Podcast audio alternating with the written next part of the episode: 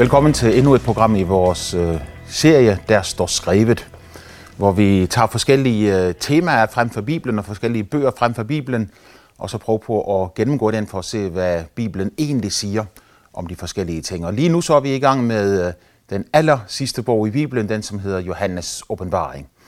En bog, som øh, mange anser for at være en af de vanskeligste bøger at forstå i Bibelen. Øh, jeg er faktisk enig med dem, som har den opfattelse, fordi øh, Johannes åbenbaringen drejer sig hovedsageligt om fremtiden. Og den er det vanskeligt at spå om, sagde Storm P. engang. Så øh, hvad der sker i morgen og i den tid, der ligger foran, øh, det kan være rigtig, rigtig svært at sige. Derfor øh, møder vi da også den her bog med, med, med dyb respekt og dyb ydmyghed på den måde, at vi... Øh, jeg går ikke ind i min undervisning her og så siger, at øh, tingene er totalt firkantede. Men samtidig så prøver vi på at gribe fat i det, som egentlig står skrevet, og så se, hvad betyder det for dig og mig i dag. Øh, vi har i denne øh, serie, vi har haft her, øh, startet fra begyndelsen af Johannes åbenbaring, hvor vi i det første kapitel har en lille introduktion, som fortæller os, hvordan Johannes han fik denne åbenbaring.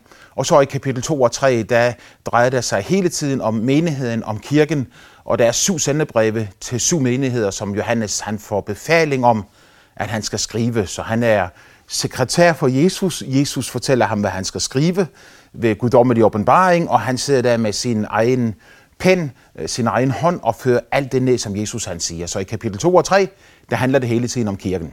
Så i kapitel 4, og faktisk i resten af bogen, øh, der hører vi ikke et ord længere om kirken. Vi hører ikke et ord længere om den kristne kirke. Den er simpelthen borte og ude af billedet. Øh, det giver os årsag til at mene, at netop kapitel 4 og resten af bogen handler om den tid, der ligger foran os. Øh, en tid, hvor menigheden ikke længere er på jorden, men hvor menigheden er rykket hjem i himlen og er sammen med Gud der. Øh, det er, hvad Paulus han taler om, når han siger, at der skal komme en dag, siger han så, hvor, hvor, hvor himlen den åbnes, og hvor Jesus han stiger ud fra himlen, ikke for at komme tilbage til jorden i første omgang, det kommer til at ske senere, men hvor han stiger ud fra himlen for at hente sin menighed, kirken, hjem til sig, før der bryder et voldsomt mørke løs ud over jorden. Dette mørke bliver beskrevet i de følgende kapitler i Johannes åbenbaring, øh, kapitel 5, 6, 7, 8, 9, 10, 11. 9, 10 har vi set på allerede. Og i, i disse kapitler, øh, der beskriver det, øh, hvordan at antikrist, ham som er imod Kristus, en øh, person, som vi ikke ved, hvem er, men vi har en klar forståelse, når vi tager alle de skriftsteder i Bibelen, som handler om ham og får dem sammen, at han er en politisk leder i afslutningstiden, øh, hvis øh, hovedformål egentlig er ikke så meget at føre en god politik på jorden, men øh, at ødelægge alt, hvad Gud elsker. Øh, han hader Gud, han er vred på Gud, og han gør alt, hvad han kan for at ødelægge det. Hele jorden vrider og vender sig i krampetrækninger øh, under det onde mørke, som øh, kommer til at bryde over jorden. Og det er det, vi har set på i de tidligere programmer. Sidste gang så vi så i øh, kapitel 10, hvordan at øh, Johannes han får befaling om, at han skal fortsætte med at skrive ned alt det, han ser. Plus han får at vide, at der er visse ting, han ikke må skrive ned. Så øh, der fremgår så, at i Guds plan, så er der nogle ting, Gud ønsker, vi skal vide, og der er nogle ting, Gud ønsker, vi ikke skal vide. Der er nogle ting, han siger, det der, det er ikke godt for jer at kende til det. Men der er andre ting, han absolut vil, at vi skal vide. Det han vil, vi skal vide, er jo så det, der er skrevet ned videre i denne bog. Så det er ikke en tilfældig øh, opbremsning af en hel masse ting, som vi har i bogen, men det er Guds vilje, det er Guds beslutning, det er hans overvejelser, det er hans visdom, som gør, at netop de ting, som er skrevet ned, er skrevet ned. I dag kommer vi til kapitel 11 i Johannes åbenbaring. Et kapitel, som øh, hovedsageligt handler om byen Jerusalem, og hvordan jøderne i den by igen skal få et tempel opbygget. Øh, når vi på den måde, som vi gør det her i dag, og i disse programmer, ser på den historie, som endnu ikke har været, altså det er jo let nok at så skrive historie bagudrettet, for det er bare at, at undersøge de forskellige kildematerialer, mundtlige, skriftlige, arkeologiske udsagn for de ting, der er sket, og så skriver man ned, hvad man nu mener, der er sket i fortiden. Men når vi skal tale om fremtiden, øh, den historie, som endnu ikke er skrevet, så kan man jo have den opfattelse, at øh, alt, hvad der sker i morgen og i overmorgen, det er et kæmpe stort tilfældighedernes spil, øh, og hvad der sker og hvad der kommer til at foregå, det er der simpelthen ingen, der har indflydelse på. Hvis man har den opfattelse, så er man rigtig langt borte fra det, som Bibelen siger. Man er rigtig langt borte fra den kristne tro. For Bibelen siger klart og tydeligt, at Gud er en Gud fra evighed til evighed. Ikke bare skabte han i begyndelsen himlen og jorden, men Bibelen siger også, at der kommer en dag, hvor han vil rense den jord, vi bor på nu. Øh, sådan så al den forurening og alt det andet ødelæggende, som mennesker har bragt ind over jorden, og som under kræfter har bragt ind over jorden, at alle disse ting, de øh, forsvinder, og Gud skaber en ny himmel og en ny jord, hvor retfærdighed bor.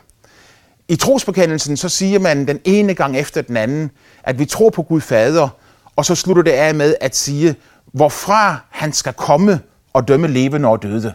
At Jesus sidder i himlen ved faderens højre hånd, og derfra skal han komme tilbage igen og dømme levende og døde. Og hver gang man i trosbekendelsen udtaler det, så udtaler man også, at vi tror på, at der findes en fremtid, som er forudsagt. Øhm, I Guds visdom, i hans forudvidenhed, så har han planlagt ting. Det betyder ikke, at det er Gud, der er skyld i alt det, der sker. Vi tror ikke på, at Guds vilje sker på jorden i dag. Vi tror ikke på, at alt det onde, der sker, at man kan tillægge Guds skylden for det. Tværtimod, så siger Bibelen med klartekst, at fra Gud kommer der kun gode gaver ned. At han er lys, der er intet mørke i ham. Han er kærlighed, der er ingen ondskab i ham. Øhm, slutningen er jo vældig enkel. Al ondskab, alt mørke, øh, alt had, al misundelse, al misbrug, al ødelæggelse, intet af det kommer fra Gud, men er resultatet af mennesker og underskrifters venden imod Gud, hvor de forsøger på at leve deres eget liv.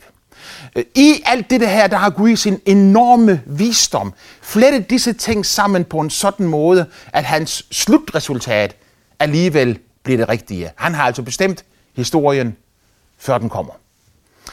Jeg ved ikke, om du nogensinde har set en af de her opgaver i øh, aviserne. Øh, sådan en, en, en skakopgave, øh, hvor der står, at hvid trækker fem træk, og så er sort mat. øhm, og så er det ligegyldigt, hvor meget sort spræller i, øh, i, i garnen. Det er ligegyldigt, hvor meget sort anstrenger sig, fordi på grund af sin visdom, så har hvid allerede bestemt, at når jeg flytter sådan her, det er lige meget, hvor sort han gør, for det hele ender alligevel herhenne. Øh, jeg ser på tiden og historien, der ligger foran os, på nøjagtig samme måde. Gud trækker, og fem træk senere, så er Satan og alt det onde, som findes, mat. Øh, det er lige meget, hvad de gør. Det er lige meget, hvordan de vender og drejer sig. Fordi Gud han sørger for, at det kommer til at ende på en bestemt måde. Med andre ord, så er Gud ikke ansvarlig for, understreg, for, for, det, for, for, for den sorte træk. Gud er ikke ansvarlig for, hvordan modstanderen flytter sine brikker. Gud er ikke ansvarlig for de onde ting, der sker, når modstanderen flytter sine brikker. Men Gud han har allerede planlagt, at afslutningen bliver sejr hvor hans godhed, renhed og nåde får lov til at bryde igen. Her i åbenbaringen 11, der har vi så et klart udsagn omkring, øh, hvordan at der er et tempel i Jerusalem. Det begynder sådan her, at Gud han, øh, at Herren han siger til en, øh, en mand, som går rundt med en målestok, stå op og mål Guds tempel, og alder og dem, som tilbyder der. Men uden for templet, foregården uden for templet, lad den være, og mål den ikke, for den er prisgivet hedningerne, og den skal nedtrædes, de skal nedtræde den hellige øh, stad i 42 måneder. I 42 måneder, eller i 3,5 år. Nu. Hvad Bibelen siger her er ganske enkelt det, at der skal komme en tid, hvor i Jerusalem skal der igen være et tempel, hvor jøderne skal tilbede Jahve, deres Gud, himlens og jordens skaber. Jeg tror, at det er, hvad Bibelen siger. Ikke bare på dette sted her, fordi vi, vi tager ikke bare et enkelt bibelsted ud og så øh, laver en masse teorier ud af et enkelt sted, men skrift tolker skrift. Og hvad mængden af Bibelen siger, summen af Guds ord, er sandhed. Det er, hvad David han siger i salme 119. Summen af Guds ord er sandhed. Så det er ikke bare det ene skriftsted her, men du har jo faktisk i, øh, hos profeten Ezekiel, det 37. kapitel, en fantastisk profeti om, hvordan der er et tempel i Jerusalem. Du har det samme i afslutningen af Ezekiels bog. Øh, Paulus taler i sit brev til, øh, til Thessalonikerne om, hvordan at når Antikrist han kommer, så skal han tage sæde i Guds tempel, og han skal udgive sig selv for at være Gud, i det han forfører, øh, forleder og øh, bedrager mennesker ud over jorden. Når Bibelen beskriver, øh, at templet bliver genopbygget på denne måde, så skal du tænke på, at på det tidspunkt, da Johannes han modtog sin åbenbaring, øh, det nøjagtige år ved vi ikke, men, men det, det må have været i slutningen af Johannes' livstid. Han blev næsten 100 år gammel, og vi øh, antager, de fleste bibelforskere antager, at Johannes han var i en flygtighed på øen Patmos, Øh, sådan omkring slutningen af det første århundrede. Så hvis vi siger omkring år 95, så er vi vel ikke helt galt afmarcheret. 25 år tidligere var der en romersk hær, som angreb byen Jerusalem. I år 70 efter Kristus øh, angreb Titus med sine legioner byen Jerusalem, Øh, ødelagde byen, jævnede den næsten med jorden og ødelagde templet i byen. Øh, templet blev sat i brand. Egentlig havde Titus til hensigt at, øh, at beskytte templet, men hans folk, mens de plyndrede byen, så satte de det i brand, og det endte med, at templet og byen blev fuldstændig ødelagt. Titus han tog alt det hellige fra templet, øh, blandt andet den syvarmede guldlysestage, og så førte han det til, i, i, i i sejrstog, i triumftog i Rom, hvor, hvor, hvor øh, alt det blev ført frem og vist frem for alle Roms indbyggere. Så på det tidspunkt, hvor Johannes han er på øen Patmos, og hvor Gud han giver ham den her åbenbaring, så ser han pludselig, at det tempel, som han jo godt ved, er blevet ødelagt 25 år tidligere. Han ser templet genopbygget, og han ser, at templet er tilbage igen. Når vi så skal forsøge på at forstå den fremtid, som Bibelen taler om her, øh, så er det selvfølgelig ikke altid lige enkelt, og derfor skal vi heller ikke være for bombastiske og for firkantede, når vi taler om den fremtid. Øh, hvis du ser tilbage i tiden og ser, hvordan profetier, der tidligere er kommet i Bibelen, er gået i opfyldelse, så forstår vi noget af, det, noget af det dilemma, vi står overfor. For eksempel, da Jesus han første gang kom til jorden, da Messias blev født, da Gud bestemte sig for, at hans søn skulle fødes ind i verden. Så siger Bibelen, at han skulle fødes i Bethlehem, at han skulle komme fra Ægypten, og at han skulle være bo i Galilea. Øh, og, og hvis du kan forestille dig, før det skete, hvordan man havde, ville have problemer med, og så tage Bibelens ord, og så placere dem sammen, og så sige, øh, man må nærmest klø sig i nakken og så sige, hvordan i alverdens rige lande kan han både være i Bethlehem, i Ægypten og i Galilea på samme tid. Men det var jo heller ikke på nøjagtig samme tid, fordi historien fortæller også, at han blev født i Bethlehem, at han efter at barnemordet i Bethlehem havde fundet sted, hvor Herodes dræbte alle de små børn, som jo øvrigt også var profeteret i skriften, når Bibelen siger, at Rakel græd over sine børn og ville ikke lade sig trøste, for de var ikke mere. Så siger uh, Matthæus, at dette er en profeti om dette barnemor. Igen, når det tingene først sker, så bliver profetien skarp og synlig. Men før den sker, så kan den være vældig utydelig. Så han blev født i Bethlehem. Derfor flygt, derefter flygtede han til Ægypten i forbindelse med, at dette barnemor fandt sted. Og da han så hørte, at den Herodes, som havde forårsaget det, disse ting her, at han var død, så talte Gud til ham om at flytte tilbage til Israel igen, og han bosatte sig så i Nazareth i Galilea, så også profetens ord der gik i opfyldelse, at fra Galilea skulle et lys stråle frem øh, ud over, som skulle velsigne hele folket, ja, som skulle velsigne hele jorden. Så, så profetier, som kan være vanskelige at forstå, får deres forklaring, når de sker. Øhm, de spurgte jo, da de tre vise mænd fra Østen kom og sagde til kong Herodes, der er født en konge, hvor er han henne? Så spurgte kong Herodes de skriftkloge i, i Israel og sagde, er der nogen af jer, der ved, hvor henne øh, Israels konge skal fødes? Og nogle af dem kom tilbage igen, og de havde fundet et skriftsted hos profeten Mika, hvor han siger, at du Bethlehem i Judas land, fra dig skal der udgå en hersker, hvis ophav er fra evighed af. Øh, så de vidste nøjagtigt, hvor han skulle fødes henne, før han blev født. Og de troede faktisk på profetierne og præsenterede dem på den måde også for kong Herodes. Det vi kan se her, det er, at Bibelen siger, at øh, templet i Jerusalem, det skal genopbygges. De første kristne var meget optaget med disse ting. Øh, de talte om disse ting. For eksempel så siger Paulus i øh, 2. Thessalonikerbrev disse ord her. I det han taler om, at antikrist skal komme, så siger han til menigheden i Thessalonika, mindes I ikke, at jeg sagde dette til jer allerede, dengang jeg var hos jer. Så for de første kristne, så var forkyndelsen af fremtiden, øh, at tale om ting, som endnu ikke var sket, det var simpelthen en del af evangeliets forkyndelse. Jeg tror, at enhver, som ønsker at forkynde evangeliet, Guds ord, Bibelen, til mennesker i dag, er nødt til, i lighed med de første kristne, ikke bare at tale om det, som var engang, men også om fremtiden. Vi ønsker ikke at lægge noget til det, som Bibelen siger, men vi ønsker bare at sige det så klart og tydeligt, vi kan. Der kommer en tid, ifølge Bibelen, hvor jødernes tempel i Jerusalem bliver genopbygget. Hvis du siger til mig, det lyder underligt, det du siger der, så vil jeg minde dig om, at øh, før 1948 var det bibeltro kristne, som fra talerstole rundt om i verden forkyndte os af, Israel skal komme tilbage igen og få deres elgamle land.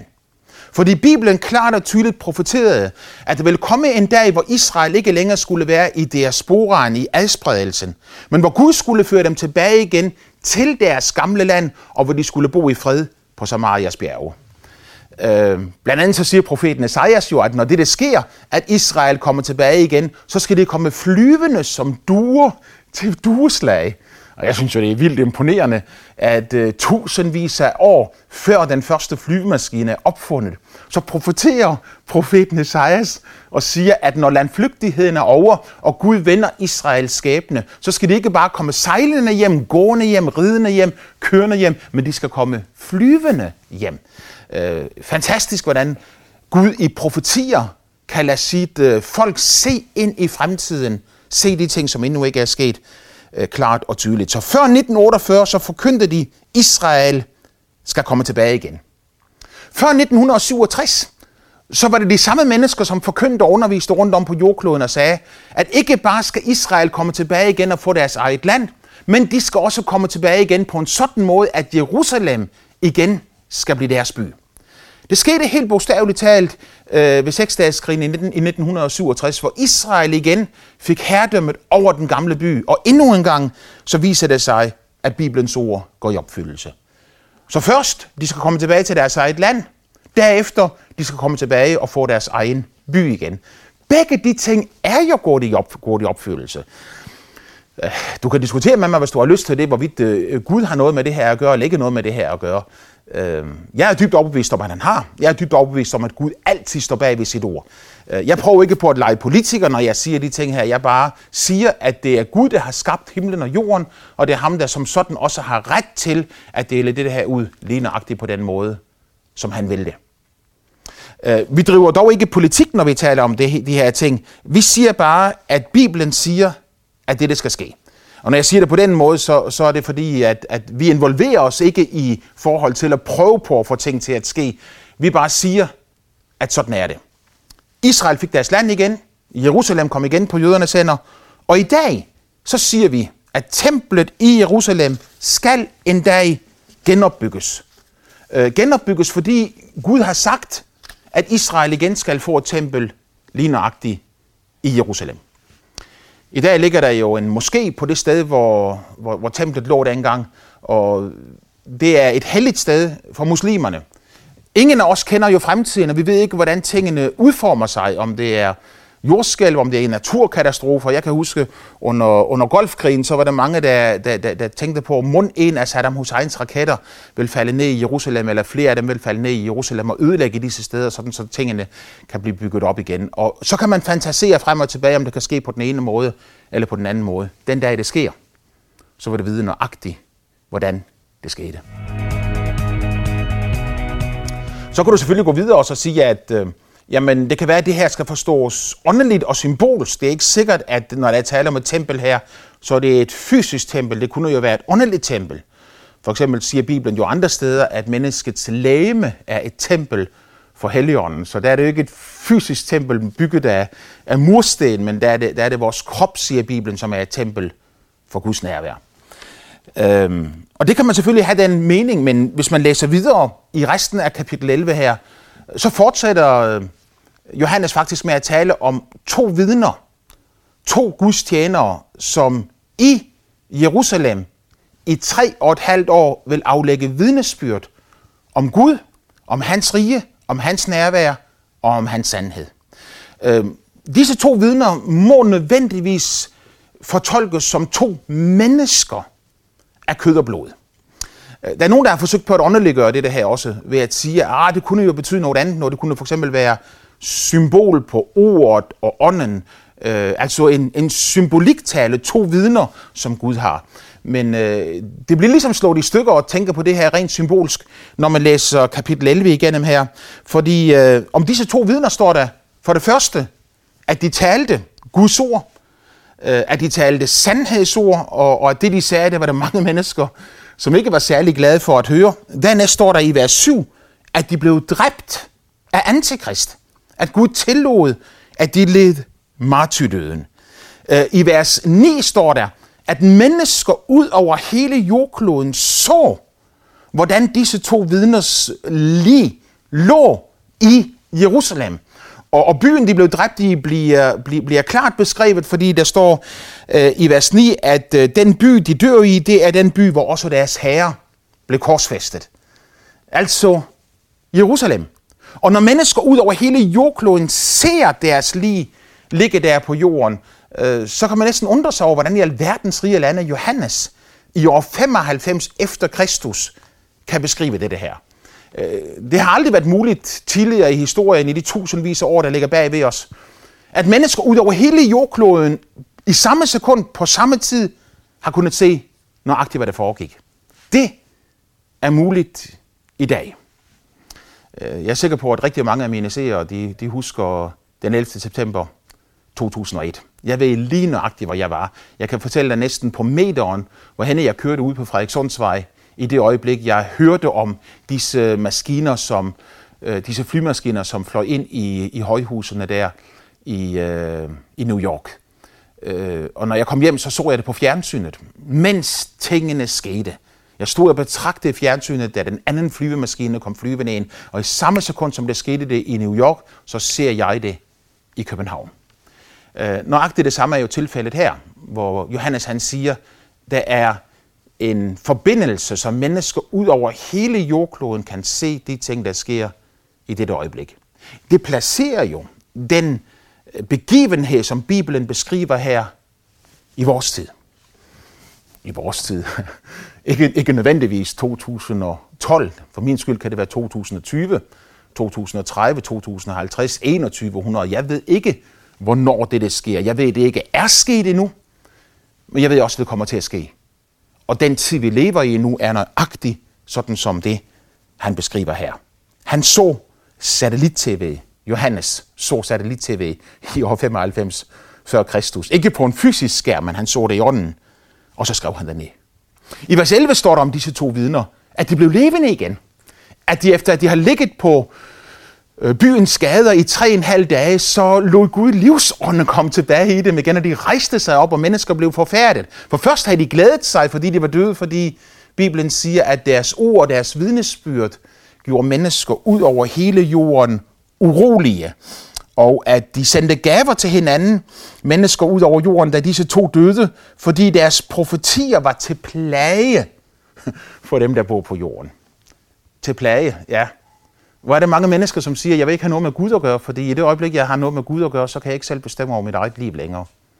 Det du skal forstå, det er jo imidlertid det, at Gud elsker dig vanvittigt højt. Han elsker dig ubetinget. Og det eneste Gud ønsker, at du ikke skal, det er at opleve ondt, mørke og elendighed i dit liv. Når Gud han siger, at, nogen, at mennesker skal holde sig borte fra visse ting, så er det aldrig for at begrænse os i at leve et ordentligt liv, et lykkeligt liv, et helt liv, et liv fyldt af glæde og begejstring. Men det er for at beskytte os, at Gud han siger disse ting til os. Men mange mennesker de vælger selvfølgelig at så sige, jeg vil leve mit liv på min egen måde. Jeg har ufattelig svært ved at forstå, at nogle mennesker er villige til både at begå kriminalitet, at ødelægge andre menneskers liv, bare for at berige sig selv på andre menneskers bekostning.